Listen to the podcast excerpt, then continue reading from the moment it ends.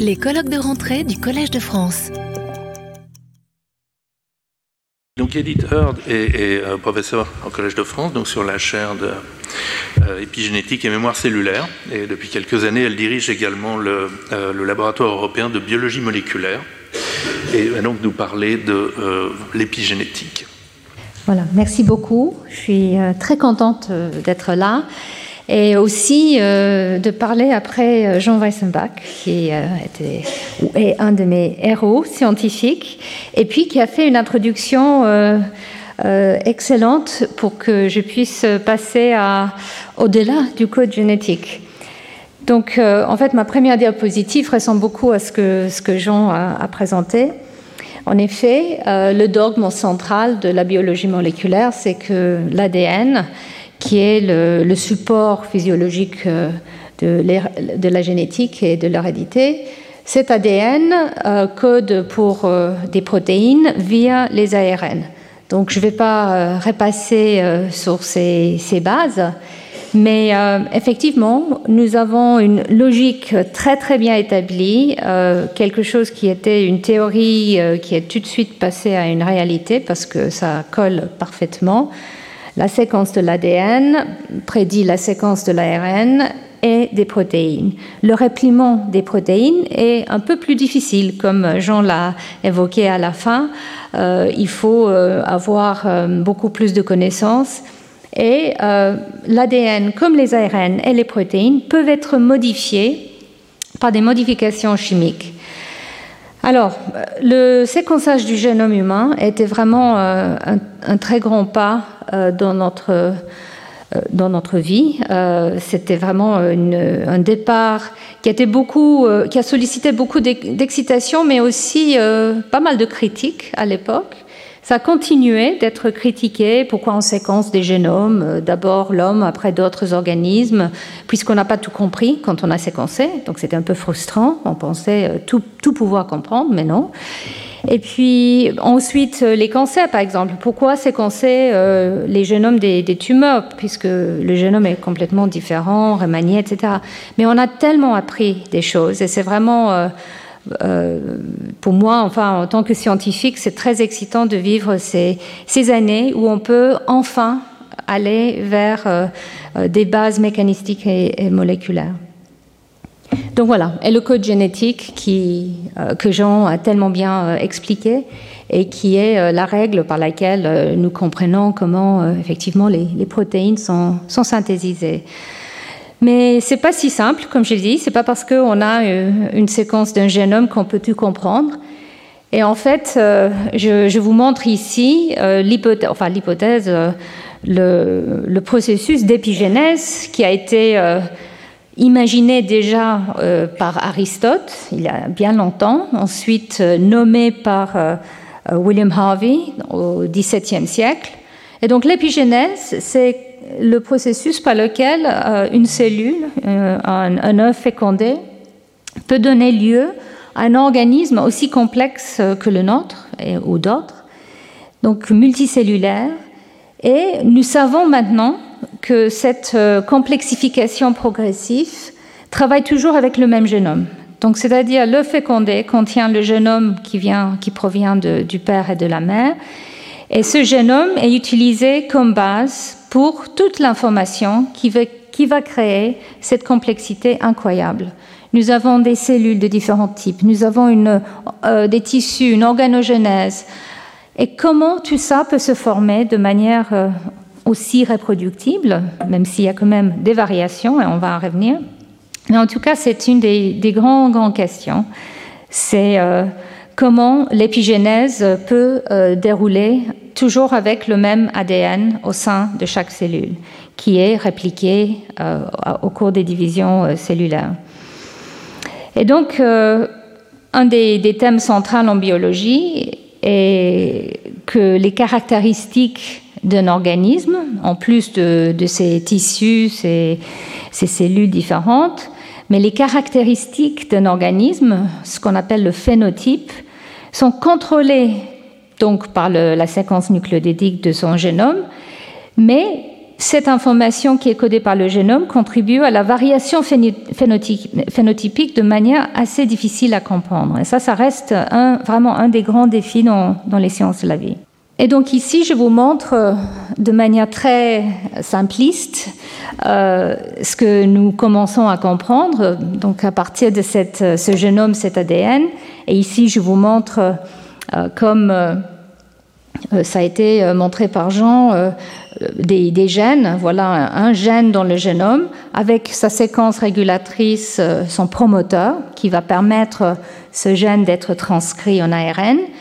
Et ce promoteur, il est déclenché que grâce à des éléments, des séquences, des petits bouts de séquences qui sont euh, très bien ou très spécifiquement euh, reconnus par ce qu'on appelle des facteurs de transcription ou de répression. C'est des protéines qui vont reconnaître de manière très précise une séquence et qui peuvent ensuite déclencher l'activation, la transcription de ce gène ou sa répression.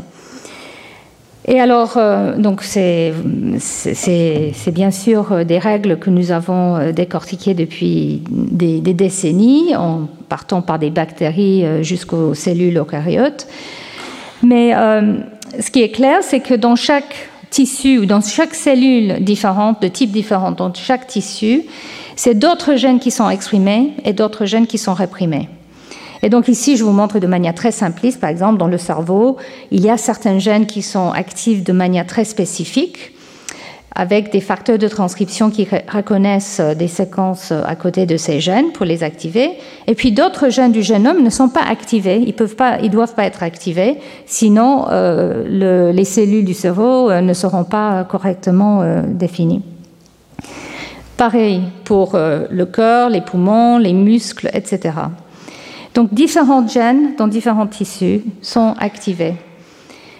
Alors tout ça semble simple comme ça dans des schémas, mais même avant que l'ADN soit connu, euh, Waddington, un, embryologiste, euh, généticien, paléontologiste, philosophe euh, britannique, Conrad Hal Waddington, avait réfléchi à comment finalement, la génétique et les variations euh, dans le génome, qu'on ne connaissait pas encore à l'époque, dans les années 40, euh, 1940, euh, comment finalement les gènes qui sont responsables des caractéristiques peuvent définir différents types cellulaires. Et il avait dessiné ce paysage euh, épigénétique qu'on voit souvent, maintenant. En fait, pendant des décennies, personne n'était euh, intéressé par euh, les paysages et les théories de, Waddington, mais maintenant c'est devenu très à la mode, parce que c'est une manière d'essayer de, comprendre comment finalement chaque cellule peut avoir un destin différent au cours du développement, comment l'épigénèse en fait est gérée par les gènes et donc, sous ce paysage, il a dessiné les gènes qui sont ces, petits blocs qui euh, vont permettre, via des, réseaux d'interaction, euh, la formation de ce paysage. Et donc, euh, chaque cellule aura une, place un peu différente dans, ce paysage. Donc, Waddington avait réfléchi à ça il y a bien longtemps, mais on n'avait vraiment pas les bases de compréhension de quoi il s'agissait.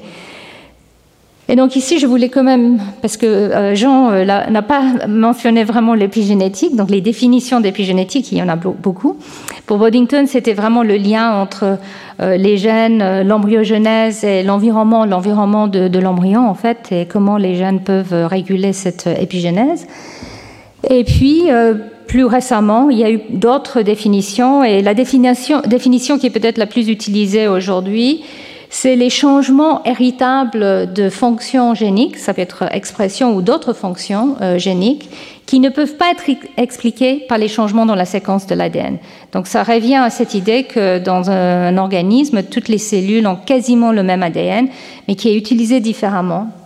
Et ce concept de héritabilité est important parce qu'en fait, même si les choix de quel gène doit être exprimé ou réprimé au cours du développement sont faits, ces choix doivent être mémorisés aussi. En fait, il doit avoir une stabilisation de ces choix, sinon, on imagine, ça sera totalement chaotique. Et donc, quand une cellule décide d'être une cellule de, muscle, elle ne doit pas changer euh, d'avis au cours de route et devenir une cellule de, rétine ou de cerveau. Donc en fait, cette notion d'hérétabilité est venue parce que les modifications épigénétiques commençaient à être euh, comprises, ces modifications chimiques. Et donc je vous montre ici la modification qui était la, la plus étudiée depuis les années 70, qui est la méthylation de la cytosine de l'ADN via une méthyltransférase que nous connaissons très bien maintenant. Donc nous savons que la cytosine peut être méthylée dans, les génomes des mammifères et d'autres organismes, pas toutes, mais de plusieurs organismes. Et cette méthylation, en fait, elle est rajoutée euh, aux cytosines dans la double hélice. Elle ne change pas la double hélice, mais elle peut changer la manière que l'ADN est lu et associé avec des facteurs. Et puis maintenant, on sait qu'il y a beaucoup d'autres modifications qui sont associées aux protéines qui sont euh, rassemblées avec l'ADN, qui sont euh, les histones et d'autres facteurs dans, euh, dans, les nucléosomes. Et donc je voulais juste faire la comparaison avec la génétique.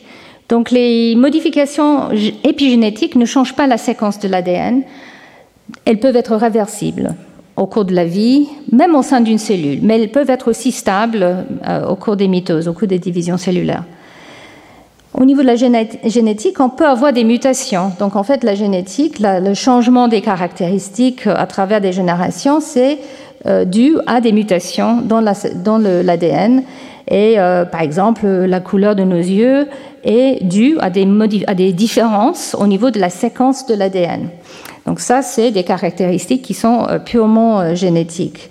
Alors que des caractéristiques épigénétiques, je vais, vous en montrer euh, après.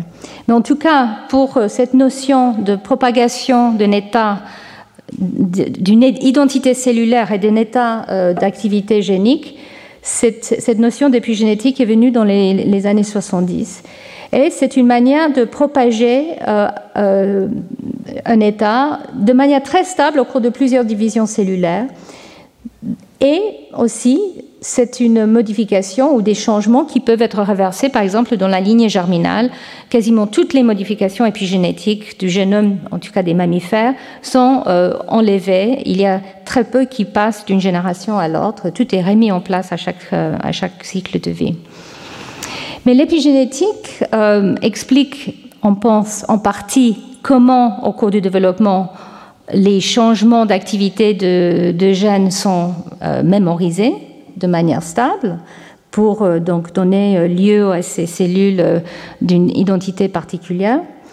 Mais ils peuvent aussi être responsables des variations au sein d'un individu ou entre deux individus qui sont génétiquement identiques. Et donc là, je parle par exemple euh, des clones. Il y a certains organismes qui peuvent euh, se reproduire de, manière asexuelle. Et euh, donc, ces clones peuvent être un tout petit peu différents grâce à des changements épigénétiques. Les jumeaux aussi, les jumeaux identiques, ils ont le génome quasiment identique, mais ils peuvent avoir des variations et ces variations changent au cours de la vie surtout. Et parmi ces différences, il y a la méthylation de l'ADN dont j'ai parlé. Et donc, il a été étudié euh, dans des jumeaux qui sont très jeunes et ensuite beaucoup plus âgés. Et ici, je vous montre euh, des chromosomes, euh, le même chromosome de, deux jumeaux qui sont identiques à l'âge de 3 ans. Et on regarde en fait les profils de méthylation en, en utilisant un marqueur sur le chromosome. Donc en fait, vous voyez que les deux profils sont quasiment identiques pour ces, jumeaux à 3 ans, mais à 50 ans, il y a des énormes différences. Donc en fait, il y a une variation qui apparaît avec l'âge. Et en fait, on sait maintenant qu'on peut même mesurer l'âge de quelqu'un grâce à son méthylome. Donc je vais revenir euh, sur ce point tout à l'heure. Et puis, il y a un autre rôle, euh, enfin une autre place où on trouve l'épigénétique dans la nature c'est euh, les changements qui sont déclenchés de manière euh, environnementale, qui sont programmés. Par exemple, l'abeille, on a des ouvrières et la reine, elles ont toutes le même génome, génétiquement identiques, mais tellement différentes dans leur, euh, dans leur taille, dans leur rôle, dans leur capacité, leur, reproduction et puis aussi euh, leur longévité. Et donc là, on pense qu'il s'agit effectivement des changements épigénétiques qui euh, distinguent les, deux et qui sont mis en place au cours du développement parce que la reine est nourrie avec le, le gelé royal. Et puis chez les plantes aussi, il y a beaucoup de changements qui peuvent être déclenchés par l'environnement et qui peuvent ensuite être propagés de manière stable. Donc ici, je vous montre un peu une panoplie de... Ben, je vous montre encore voilà, les, les yeux, où là, c'est des génotypes différents, quand on a les yeux marrons ou, euh, ou bleus. Et donc ça, ça ne change pas avec l'âge. Et, euh, et c'est hérité à travers les générations. Mais je vous montre aussi plusieurs cas où on a des individus où, au sein du même individu, les mêmes cellules peuvent avoir une expression génique et un phénotype différent. Je vous montre mon, mon exemple préféré, c'est l'inactivation du chromosome X, parce que les femmes ont deux chromosomes X qui sont euh, identiques, sauf quelques différences euh, au niveau des polymorphismes des gènes. Mais puisque un des deux chromosomes X est inactivé épigénétiquement et de manière stable, on a des populations de cellules, toutes les femmes ont ça, des cellules qui expriment que le X du père ou que le X de la mère. Les deux X sont là, l'ADN est bien là, mais euh, une copie est exprimée et l'autre pas. Et donc c'est pour ça qu'on a des plages de cellules de couleurs différentes ou avec qui montrent des phénotypes différents. Et le dernier exemple que je vous montre là, c'est en fait euh, un exemple d'un animal qui se reproduit de manière asexuelle. Donc, euh, c'est les tatous qui donnent lieu toujours à des quadruplés qui sont identiques. Et là aussi, on pense qu'il peut y avoir des variations qui sont dues sans doute à des changements épigénétiques. Mais il y a une autre chose dans la nature que vous avez sans doute tous remarqué, c'est que des individus peuvent changer et donc, on appelle ça la plasticité phénotypique ou le polyphénisme.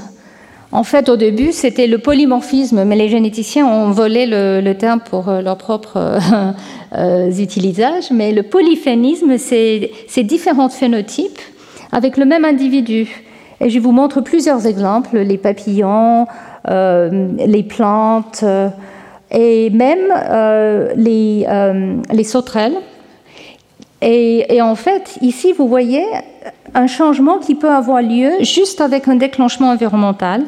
Et ça, c'est mon, mon, exemple préféré, parce que ce changement d'un individu qui est très solitaire, qui est vert, très calme, très discret, il peut devenir euh, quasiment un monstre, change de couleur, très agressif, aime bien être euh, en, en, en compagnie. Et en fait, ce déclenchement, nous savons maintenant, est juste la proximité de plusieurs individus. Si deux, trois ou quatre individus sont proches et se touchent, l'individu solitaire change très rapidement en individu grégaire au niveau de son cerveau. Et ça, s'est transmis ensuite à ses générations. Et l'impact de ça est dramatique, parce que c'est là où on a les infestations migratoires euh, et qui peuvent détruire en quelques heures euh, des, lieux, et euh, tout récemment, il y en a eu en, Afrique et ailleurs. Donc en fait, euh, là, on peut dire que ces deux animaux euh, dans le même génome. Donc ils sont génétiquement identiques et il suffit de quelques heures de proximité pour qu'ils changent totalement de phénotype. Donc voilà, ça c'est un, petit peu un résumé de ce que je viens de, de dire. Donc comment, à partir d'un même génotype, on peut avoir plusieurs phénotypes? Soit programmé, comme je l'ai montré pour, euh, par exemple, euh, les plantes ou euh, l'abeille, soit qui peut être très variable. Et en fait, nous savons qu'il y a différents facteurs environnementaux qui nous affectent nous. Nous le savons très bien, ce que nous mangeons, la manière que nous vivons, si nous fumons, si nous buvons. Tout ça peut avoir un impact sur notre, notre vie, notre santé mais si on regarde cellule par cellule aussi sur euh, le, phénotype cellulaire. Et il y a aussi une autre manière qu'on peut générer la variabilité, il faut bien le dire, c'est, euh, je dirais, des changements stochastiques. Par exemple, au cours du développement, tout, ne se déroule pas de la même façon systématiquement. Il y a des petites variations, il y a des, changements stochastiques dans l'expression des gènes, par exemple. Le timing n'est pas toujours exactement pareil. les, cellules ne se comportent pas exactement pareil au, cours de, l'embryogenèse. Donc on peut, avoir une variabilité qui est innée au processus euh, biologique, mais aussi au cours du développement. Donc par exemple, euh, un fœtus in utero peut être exposé à, différentes choses qui peuvent affecter son, développement. Et puis, euh, l'âge est aussi un des facteurs où on voit énormément de changements.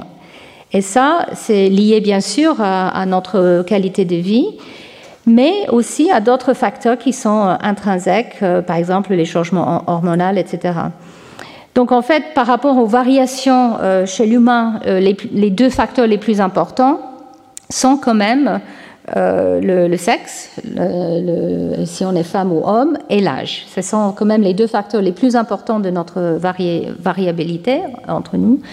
Mais il y a aussi beaucoup d'autres choses. Et, comme je l'ai dit, les jumeaux ne sont pas euh, identiques. Ils ne, ils meurent pas forcément de la même maladie au même âge. Il y a beaucoup de variations et on pense que ça, c'est vraiment dû aux facteurs environnementaux et au changement euh, épigénétique. Mais la question, c'est est-ce qu'il y a une est-ce qu'on peut prédire comment les choses vont se passer en regardant euh, les modifications épigénétiques telles que la méthylation de l'ADN Et ça fait des années que les gens font ça. Ils regardent est-ce que les, modifications épigénétiques changent avec la vie ou euh, dans certains types de maladies ou si on est exposé à certains facteurs et en, utilisant bien sûr des, systèmes modèles, des, souris ou des, insectes, etc. Donc en fait, on regarde et on voit qu'effectivement, on voit des changements d'activité des, gènes. Mais la méthylation n'est pas euh, le, seul euh, endroit où il faut regarder. Il faut quand même regarder la chromatine. Donc là, je vais faire une bref euh, introduction à la chromatine que j'ai mentionné un peu, mais je veux comment dire que l'ADN, c'est le, support physiologique de l'information génétique, comme on, l'a dit tout à l'heure, mais la chromatine est le support physiologique du génome. On ne peut pas avoir un génome nu dans nos cellules, il faut qu'il soit embobiné, empaqueté en chromatine. Et alors cette euh, chromatine, dans le contexte des chromosomes, a été notée déjà euh, dans le 19e siècle par euh, Walter Fleming. Et en fait, il a été compris que l'hérédité passe via les chromosomes. Et donc ça, c'était des théories de Boveri, Sutton et, d'autres. Et puis, Emil Heinz, au début du XXe siècle, a noté qu'au sein de chaque cellule, et là c'est le noyau d'une cellule de eucaryote, si on, colore l'ADN, on voit que l'ADN n'est pas homogènement euh, euh, distribué dans le noyau. On voit qu'il y a des régions qui sont très denses et puis d'autres régions où, c'est beaucoup plus, clair, plus ouvert. Et donc il a appelé ça l'hétérochromatine et l'euchromatine. Et donc cette, euh, cette notion d'hétérochromatine et euchromatine, on le savait depuis longtemps, on le voit dans le microscope. Et on a même réalisé depuis euh, longtemps que ça change, ça peut changer de manière très rapide. Par exemple, ici, je vous montre des lymphocytes qui, en, 24 heures, peuvent totalement changer au niveau de la distribution de leur chromatine quand on euh, les expose à la phytohématoglutinine. Euh, Donc en fait, c'est un stimulus, c'est un changement environnemental, si on veut, qui fait qu'elle change, complètement l'organisation de la chromatine. Et donc il y avait des hypothèses comme quoi euh, l'état de la chromatine était important pour l'activité génique. Des corrélations, on va dire, par rapport à l'activité, l'inactivité des gènes et euh, la compaction de la chromatine. Mais c'était euh, que, je dirais, quelques décennies plus tard que nous avons enfin compris quelle est la chromatine, qu'est-ce qu'il y a dans la chromatine. Et en fait, le nucléosome, qui est euh, la combinaison de l'ADN qui entoure euh, un octamer de, des histones, c'est la base répétitive, c'est l'unité de la chromatine. Ça a été étudié par Kornberg, et puis la structure du nucléosome a été euh, décelée grâce à la, cristallographie par Caroline Luger et Tim Richmond. Et donc cette base, on la voit aussi par microscopie électronique, les nucléosomes qui sont présents et qui sont comme les, des billes sur un collier, mais qui n'existent pas en général dans cet état. Elles existent, les nucléosomes, de manière beaucoup plus compactée. Donc on a réalisé très vite qu'en fait la chromatine, qui est basée sur les nucléosomes, peut, peut être plus ou moins ouverte. Et ce qui était remarqué aussi, c'est que cette chromatine, les histones qui sont euh, ensemble dans cet octamère, il y a des queues interminales d'acides aminés qui sortent de cette nucléosome.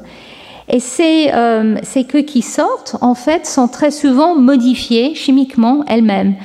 Et donc, il y a eu euh, une période où on a vraiment commencé à analyser ces modifications de, des queues des histones qui sont euh, montrées ici, par exemple l'histone H3, euh, où vous voyez quasiment chaque acide aminé peut être modifié par une modification chimique, l'acétylation, la méthylation, la phosphorylation, ubiquitination.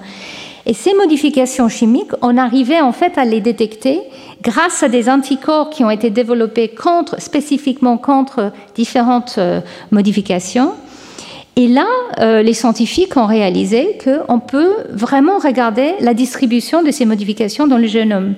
Et on peut même corréler cette distribution de modifications avec l'activité génique et avec la compaction ou ouverture de la chromatine. Donc c'était un moment très excitant parce que tout d'un coup on avait l'impression de, voir un peu plus clair comment le génome est organisé et puis aussi peut-être comment il peut être lu. Et ces anticorps qui étaient très spécifiques nous permettaient non seulement par immunofluorescence de regarder comment dans différents types cellulaires les modifications étaient distribuées. Ici c'est des chromosomes en fait de drosophiles, ici c'est des chromosomes de, mammifères. Ici, c'est mon chromosome préféré, le X inactif, qui est déplété pour euh, une de ces modifications alors qu'il est bien présent. Euh, et, donc on peut voir que dans des noyaux, euh, l'ADN est en vert ici, et l'anticorps ou différents anticorps pour différentes modifications sont montrés ici, et on voit les distributions très différentes. Et dans différents types cellulaires, on voyait différents profils. Et avec ces anticorps, on pouvait même aller regarder quelles sont les séquences qui sont enrichies pour ces modifications. Donc en fait, ça c'était en utilisant une technique qui s'appelle l'immunoprécipitation de la chromatine ou le chip, chromatin immunoprecipitation, où avec des anticorps, on peut aller détecter ces modifications au sein de la chromatine, fixer cette euh, détection et ensuite extraire l'ADN qui est associé pour regarder sa séquence en faisant de la génomique. Donc on pouvait faire de l'épigénomique. Donc ça, c'était un moment vraiment de, je d'excitation parce qu'on pensait, comme je l'ai dit, euh, comprendre un peu plus comment les choses s'est passées. Tellement on était excité qu'il euh, y a eu même une hypothèse pour déchiffrer euh, comment la chromatine marche d'un code d'Easton. Et donc ce code qui a été proposé était une sorte de langage, c'était pas vraiment un code, hein, euh, même à l'époque, mais en tout cas, l'idée c'était que des combinaisons de modifications euh, différentes pouvaient ensemble permettre la, liaison de certains facteurs. Comme je l'ai dit tout à l'heure, les facteurs de transcription peuvent s'associer à des séquences très précises d'ADN. L'hypothèse ici, c'était que les modifications des histones pouvaient permettre certaines protéines de s'associer de manière plus efficace à certaines parties du génome. Donc là, euh, l'hypothèse est allée euh, assez loin, mais on n'avait pas encore vraiment des preuves de, ce code. Mais on a vu qu'effectivement, il y avait des corrélations de certains types de modifications associées avec certains types de, chromatine ou avec un, état d'activité euh, transcriptionnelle. Et ici, je vous montre qu'effectivement, quand on regarde avec ces outils maintenant d'anticorps par immunofluorescence et par chip, on pouvait voir que euh, la chromatine, surtout à la suite d'un signal développemental ou environnemental, changeait et on voyait des modifications qui apparaissent et quand euh, la chromatine est décondensée et qui qui est associée avec certains facteurs, des facteurs qui modifient la chromatine et des facteurs qui lisent cette modification, et que parfois c'était bien des combinaisons de modifications qui permettaient l'association de certains euh, facteurs, euh, certains complexes, et qui étaient corrélés avec la transcription. Donc il y avait des cas où effectivement il y avait une sorte de combinaison, on ne va pas dire code, mais une combinaison. Et pareil pour la répression ou pour la mitose, qu'il y avait des combinaisons de modifications d'histone qui étaient associées avec certains facteurs. Mais euh, il, est vrai que c'était difficile de, prouver. En fait, euh, il y avait beaucoup de, comment dire ça, de descriptions de, de ce qu'on voyait. On savait bien grâce à la génétique, en jouant avec les facteurs qui modifient les histones, que ces modifications étaient quand même importantes pour la mémoire cellulaire, parce que quand on les perturbait en mutant les facteurs, on voyait qu'il y avait parfois des défauts de mémorisation d'un état d'activité. Et on savait aussi qu'il y avait euh, beaucoup de voilà, beaucoup de facteurs, donc j'ai presque terminé, beaucoup de facteurs qui, s'associent à la chromatine, des, facteurs qui modifient la chromatine, des facteurs qui modifient euh, l'ADN par méthylation et euh, qui peuvent changer. Donc ça, c'était très, très intéressant.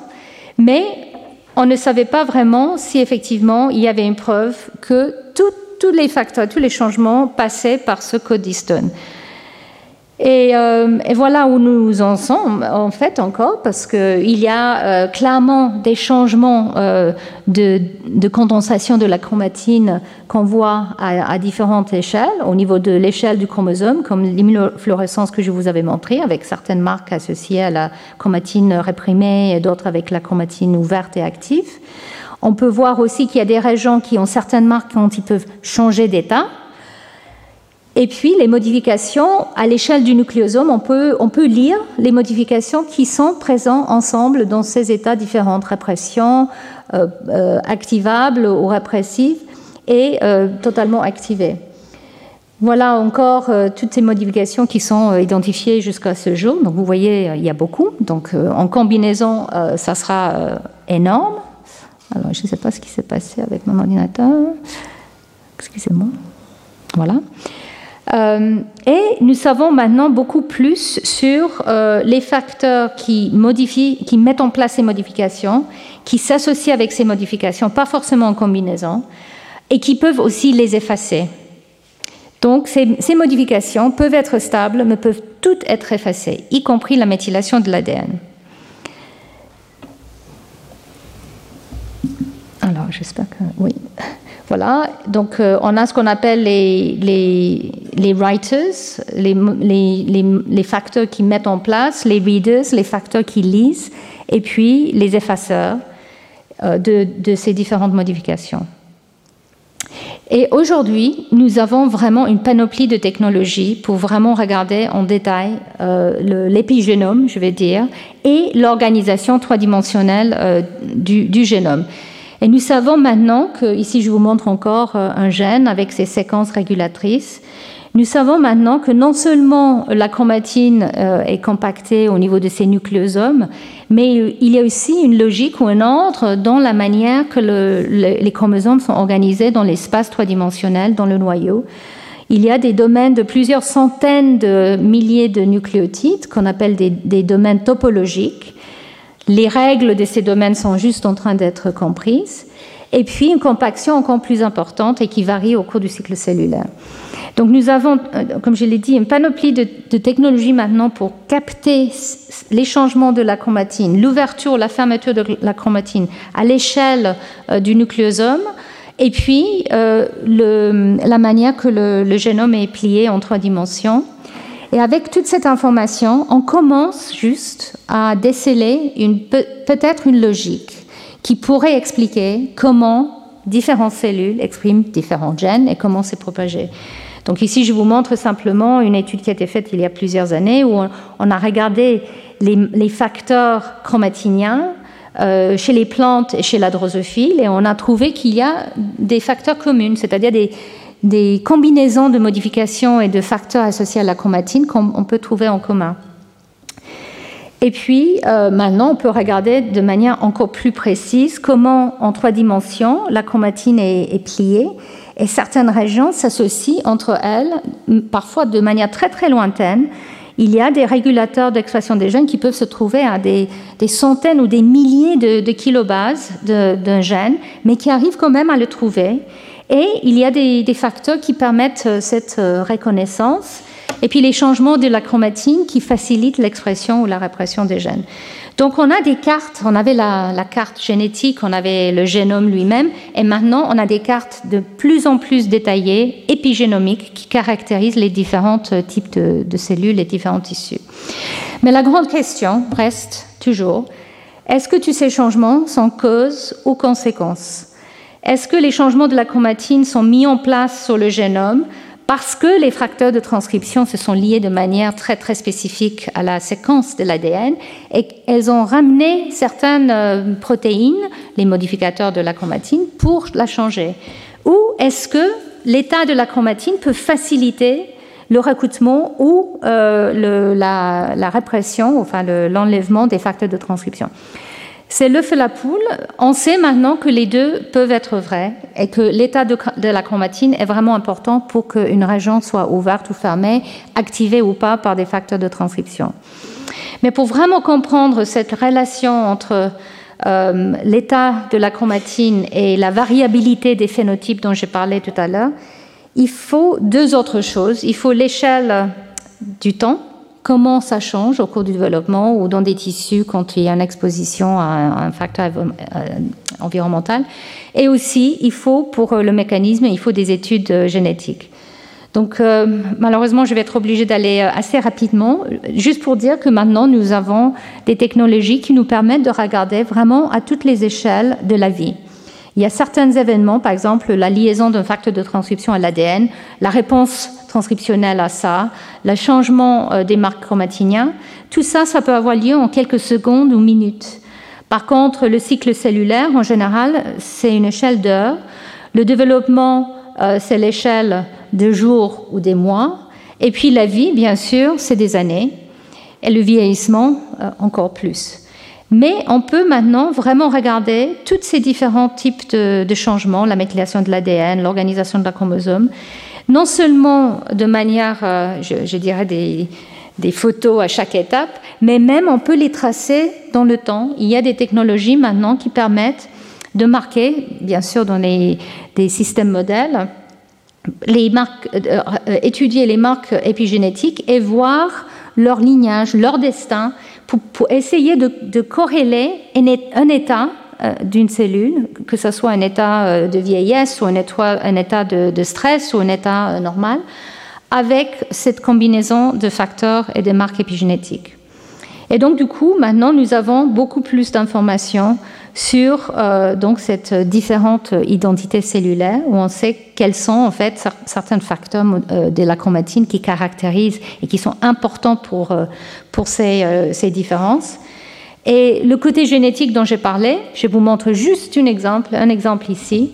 On sait que par exemple les mutations dans certains des, des méthyltransférases, les modificateurs des histones de certaines modifications, la méthylation, quand ils sont mutés, euh, conduisent à des défauts développementaux. Ici, c'est un, syndrome qui s'appelle le Kabuki syndrome.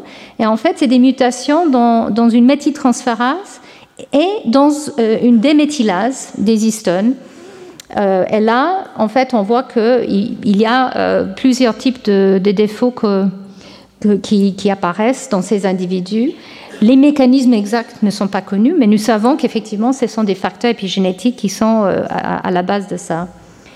Et puis, euh, je voulais vous montrer quand même, avant euh, de comprendre ça chez, l'humain, il y avait beaucoup d'études qui ont été faites dans les systèmes modèles, et en particulier euh, chez la mouche drosophile, où la base de, de, la génétique en lien avec le phénotype a été faite par des gens comme Ed Lewis et Walter Gehring.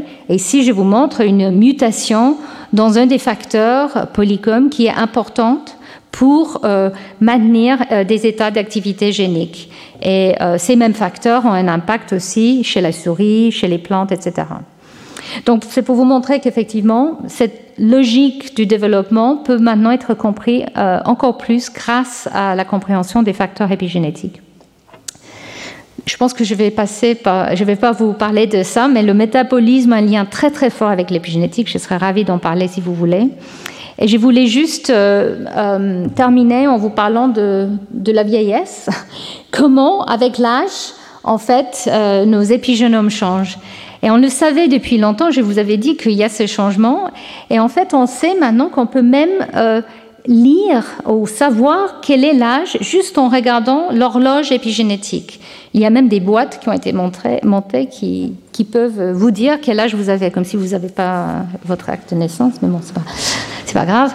Euh, mais bon, c'est aussi parce que euh, si on fume, si on est exposé à certaines choses, on voit qu'il y a un vieillissement peut-être plus, plus avancé. Mais en tout cas, c'est un outil très intéressant, on, appelle ça un biomarqueur. Mais est-ce que c'est aussi quelque chose qui est un indicateur du processus de vieillissement? Et ça, c'est quelque chose qui est bien sûr très intéressant aux scientifiques, pour les scientifiques et les médecins aussi. Est-ce que finalement, les changements épigénétiques qui apparaissent avec l'âge peuvent contribuer à des défauts? Et en particulier, par exemple, les défauts dans le génome, euh, la réparation du génome, la stabilité du génome.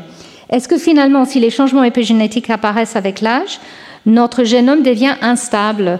Et la raison pour laquelle les gens pensent ça, c'est parce que très souvent, ces changements épigénétiques de méthylation d'ADN sont associés avec la partie du génome qui est non codant, que Jean euh, avait évoqué. Parfois, on appelle ça la partie poubelle du génome. Moi, j'aime pas ce terme, mais en tout cas, euh, la partie répétée.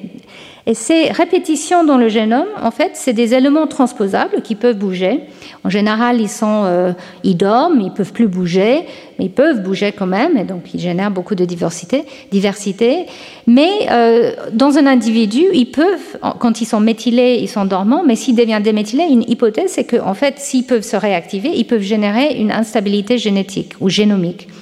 Et donc, on peut voir apparaître avec l'âge dans nos organes et puis dans certains tissus des changements qui sont liés peut-être à cette, euh, à cette euh, évolution épigénétique.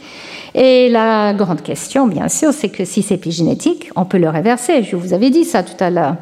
Il y a donc des molécules, il y a des épidrogues qui peuvent être utilisées pour changer les épigénomes. Ça, on le sait. C'est comme ça, en fait, qu'on a réalisé que les facteurs épigénétiques sont importants euh, dans l'héritabilité. Et donc, euh, il y a beaucoup d'espoir pour imaginer que peut-être avec certains facteurs euh, ou certaines molécules épigénétiques, on pourrait réjuvéner euh, nos cellules. Donc, je passe toutes les différentes marques qui pourraient être des cibles d'intervention, mais vous avez peut-être entendu, il y, a, des instituts entiers qui ont été montés maintenant pour mieux comprendre le vieillissement et comment les changements épigénétiques pourraient jouer un rôle et donc être réversés l'élixir. Voilà. Donc, je termine par aujourd'hui. Et est-ce qu'on a décodé quelque chose avec l'épigénétique? Euh, La réponse est peut-être. On commence. et pour moi, la chose la plus excitante, peut-être aujourd'hui, c'est la capacité que nous avons de lire les cellules une par une, parce que on peut maintenant isoler les cellules et regarder non seulement le génome, mais aussi leur ARN, les facteurs épigénétiques, les changements. Donc c'est vraiment une nouvelle ère que nous, nous vivons parce qu'on commence à avoir une réelle compréhension de l'identité cellulaire sur la base de, sa signature moléculaire. Donc voilà, il y a des, on appelle ça des cartes, des atlas euh, bah, de l'humain, il y en a déjà, de plusieurs organismes. Au début, c'était les ARN. Aujourd'hui, maintenant, c'est des multiomiques, donc on peut trouver les cellules de tout type, même très peu de cellules, et, regarder avec les techniques, les, technologies dont j'ai parlé, euh, la manière qui le, génome est plié, les marques de la chromatine. On peut aller donc dans un individu sain ou malade et regarder cellule par cellule dans un organe, qu'est-ce qui se passe? Et dans le contexte des maladies, bien sûr, ça c'est très important. Comment le phénotype de la cellule change dans un, euh, tissu qui, est malade? Et donc ça, ça donne beaucoup d'espoir. Et nous avons maintenant aussi la capacité de regarder où cette cellule est et la visualiser et l'identifier in vivo ou quasiment. Et donc ça, c'est la dernière euh, diapo que je voulais montrer. En fait, c'est des atlas spatiaux et omiques. On peut, par exemple, ici, je vous montre une rétine. Il y a une cellule dans cette rétine qu'on va étudier. On peut la détecter grâce à des marqueurs euh, de, son, ARN. Donc on peut voir où elle est, parce que si on prend toute la rétine, vous imaginez, c'est des milliers de cellules. Mais là, on peut identifier cette cellule et aller regarder exactement quels sont les gènes qui sont exprimés et on espère pouvoir regarder aussi son état épigénétique. Donc c'est des, technologies qui sont très très puissantes pour comprendre comment on développe, mais aussi qu'est-ce qui se passe dans les maladies comme le cancer, l'hétérogénéité qu'on trouve dans les tumeurs. On peut le suivre maintenant d'une manière très très fine. Donc là, je vais arrêter. Voilà. Pour vous dire qu'effectivement, avec ces nouveaux outils, nous pouvons euh, regarder de manière très précise l'hétérogénéité des phénotypes des cellules au sein d'un individu ou entre individus aussi et comprendre qu'est-ce qui est dû à un changement environnemental ou à un changement qui est intrinsèque ou qui est peut-être dû à un, changement, euh, euh, une mutation euh, qui peut donner lieu à une maladie. Et donc cette variation phénotypique, en fait, c'est la base de tout. La biodiversité que nous avons et, sur notre planète, c'est ça. C'est pas seulement les gènes et le génome, c'est aussi pourquoi les gènes sont exprimés de manière différente et même parfois dans la même cellule, on peut trouver une expression variable. Donc si on veut vraiment comprendre la biodiversité, il faut qu'on comprenne cette variation phénotypique et pour moi, il faut qu'on comprenne aussi les, mécanismes épigénétiques. Donc est-ce qu'on a un code épigénétique encore? Je dirais que non. Mais est-ce qu'on a l'espoir qu'un jour il y aura un code épigénétique? Je dirais que probablement oui. Voilà. Et l'idée, c'est qu'un jour, grâce à ce type de, technologie, on pourrait réellement avoir une médecine personnalisée, parce qu'avec très peu de cellules, on peut suivre quel est l'état de quelqu'un de manière très précise moléculairement. Et avec ça, je vais terminer et je vous remercie. Retrouvez tous les contenus du Collège de France sur www.colège-2-france.fr.